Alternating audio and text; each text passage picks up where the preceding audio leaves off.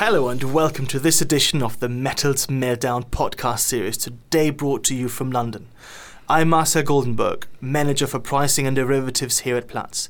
Today's podcast, we're going to focus on Turkish scrap and Turkish rebar, and we are trying to answer the question if prices can decline any further.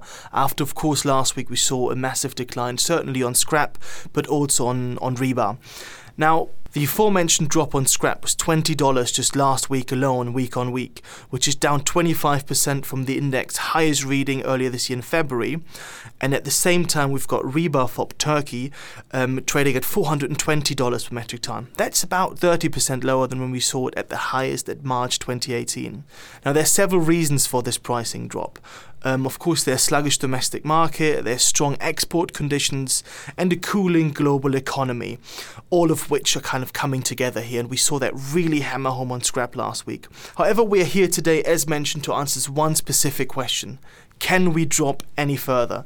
Now, who better to talk to than our two experts on the pricing side, Pascal Dick, who looks after our Turkish scrap um, market and has been doing it for a long time, and I think most of you know him. And of course, on the rebar side, we've got Viral Shah, who's recently joined us as well, but with extensive knowledge of the rebar market as well. Now, let me ask you this very simple question. How about you just answer with one word here?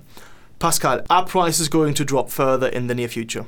No. Right, thanks. Um, I, I love it that we're being shorty at the moment. What about you, Viral? Like one word again, yes or no? Are prices of rebar going to drop further? Yes, I think so. Interesting. So we've got a bit of a battle going on here. Now, of course, um, it would be a short podcast if we left it there.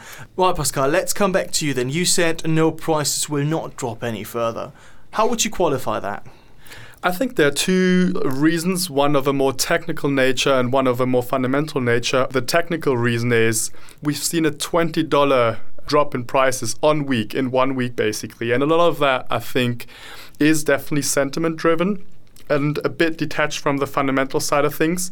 September 2017, we've seen something similar. For example, over just a very short period, the index dropped uh, $50 like it did this year from July. But straight after, basically, it recovered again to a higher level, closer to where it was in the beginning. Same for January 2017, also dropped 50% and then recovered back close to levels that we've seen. While I'm not saying it recovers all the way, I think the, the $20 drop or the $50 drop since July is just a bit too far down too quickly, and therefore I think we might see some at least medium term recovery. And on the fundamental, but, but, let me stop you there, Pascal. Yeah. I mean, you say you know we're going to stop and we might see some recovery. If we look at the broader history on the scrap market, wouldn't you agree that scrap prices at the moment are still relatively high?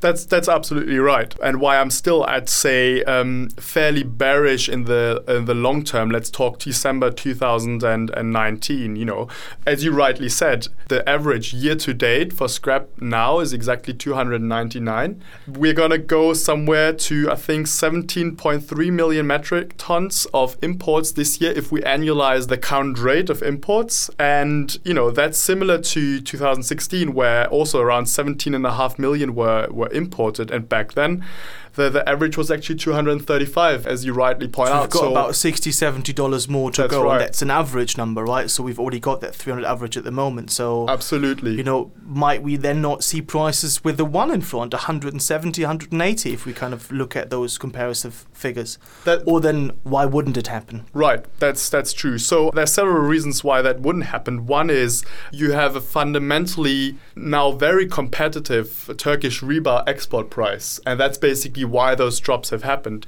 The Turks have tried to uh, drop that price to be more competitive in the export market, and now being the most competitive already, there is not a lot of extra benefit of them really dropping the prices further. They're already the most competitive. There are other reasons for why they cannot export, let's say, to Asia and to the US.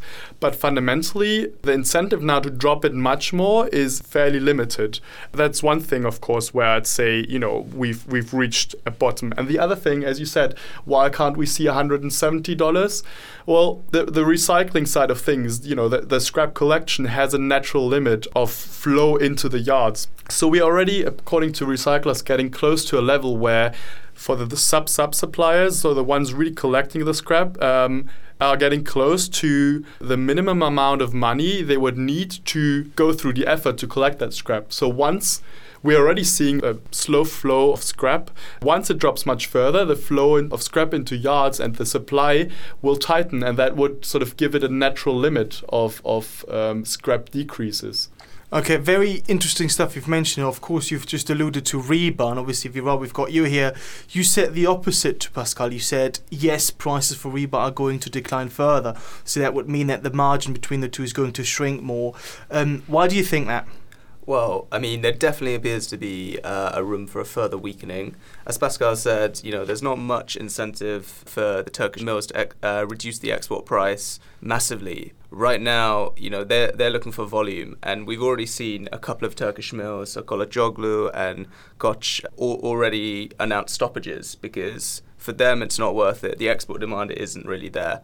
There's quite low offers already going into Asia, which we'd normally consider to be the lowest level of Turkish export prices. And if, if they're already offering at $424 per metric ton FOB, the buyers are putting in bids around 410, 415 FOB. So there is some room for negotiation for a, bit more of a drop. As, as Pascal says, you know, the incentive is, isn't there to go say far below four hundred dollars. But right now we can see we can see that there is still some room for negotiation because the main thing is the mills need volume, and if they can sell some big cargoes to Asian buyers, for example, then I think they would take it. Have some buyers said to you that they kind of are expecting to see a 300 number in, in the near future? Is that something that buyers are? Of course, they want to have that number, yeah. but what's your feeling? Is that realistic? Can, can we kind of see that $20, $25 drop according to we're hearing the market and where buyers are at the moment in terms of their thoughts? I think not not right now. As Pascal said, you know, there's also a limit on scrap prices, and both sellers and buyers are looking at the scrap price in relation to rebar. Today, we spoke to a couple of mill sources. One said if they see another $10 drop in scrap, they could go back into the market and start selling at a lower price, around like 415, 420 potentially. But for them, you know, it's it's always you know a chicken and egg situation. Are you following the scrap price down, or are the scrap uh, sellers and buyers looking at the rebar price? But right now, yeah, there is possible maybe another five ten dollars drop, depending on how desperate the mills are for volume. So margins aren't that tight yet, right? Because especially if, as Pascal has said, we might see a little bit of, of an increase in the scrap price. There is sim- still some room for maneuver. Yeah, right. Right now, it's around one hundred and seventy-two dollars between the scrap and rebar. Um, obviously, the rebar sales that they're doing now will be based on scrap bought about what three, four weeks ago. So there is potentially some tightening, but right now there's still room before it becomes critical for the Turkish mills. Apart from a huge increase in scrap prices, any other factors you could see that would uh, have a positive price impact on rebar at the moment?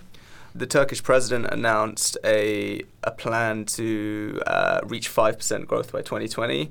We can debate how likely that is to reach five percent. That's quite rare. But uh, if they're cutting interest rates to try and boost domestic demand, if the mills uh, have stronger domestic demand, they might be less reliant on export sales, and that could see higher offer levels uh, in the export side. But right now, if they're looking at Asia, we've seen the Chinese export rebar price drop by I think eight dollars per ton just today. So they're they're down to four hundred and fifty dollars per metric ton, and that means that the Turkish mills have more price competition, and also there's shorter delivery times for the Chinese mills, uh, so they're more attractive to buyers in Hong Kong and Singapore. So, yes, there is this possibility of potentially higher domestic demand, which would alleviate some pressure for the mills. But right now, it's hard to say how likely that will, that will manifest. Thanks for that, everyone. Now, Pascal, going back to that, especially to that margin discussion and prices for scrap maybe rebounding a little bit, would you echo what Viral's said, or is there even a slightly different opinion on the scrap side of things?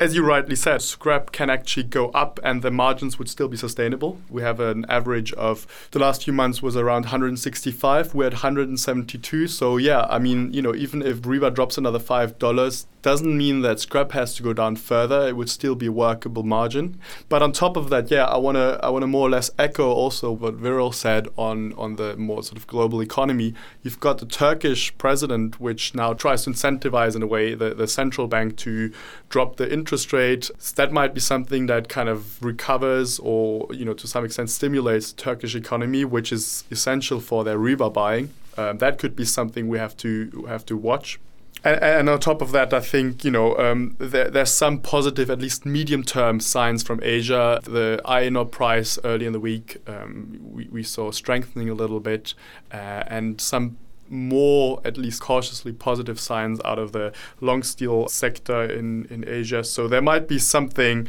that could sort of at least stabilize the price falls and, and, and keep the prices as they are at the moment. Thank you very much, both, but I'm afraid that's all we've got time for today. But if you want to find out more about our daily benchmark coverage, please feel free to reach out to us at ferrous underscore emea at spglobal.com. Um, I also want to take the time to mention to you our intraday valleys, which will be published at 3 o'clock London time every day from the 16th of September onwards. You will then be able to have access to where our editors think at that point of time the value for these three markets, this is scrap, billet, and rebar, is. If you would like to be added to this list, again, please email us at, at ferrous underscore emea at spglobal.com. But of course, we do more than just uh, ferrous here at Platts. We look at metals, but also other commodities like oil, agriculture, and LNG. If you would like to find out more about this, please go to spglobal.com forward slash Platts.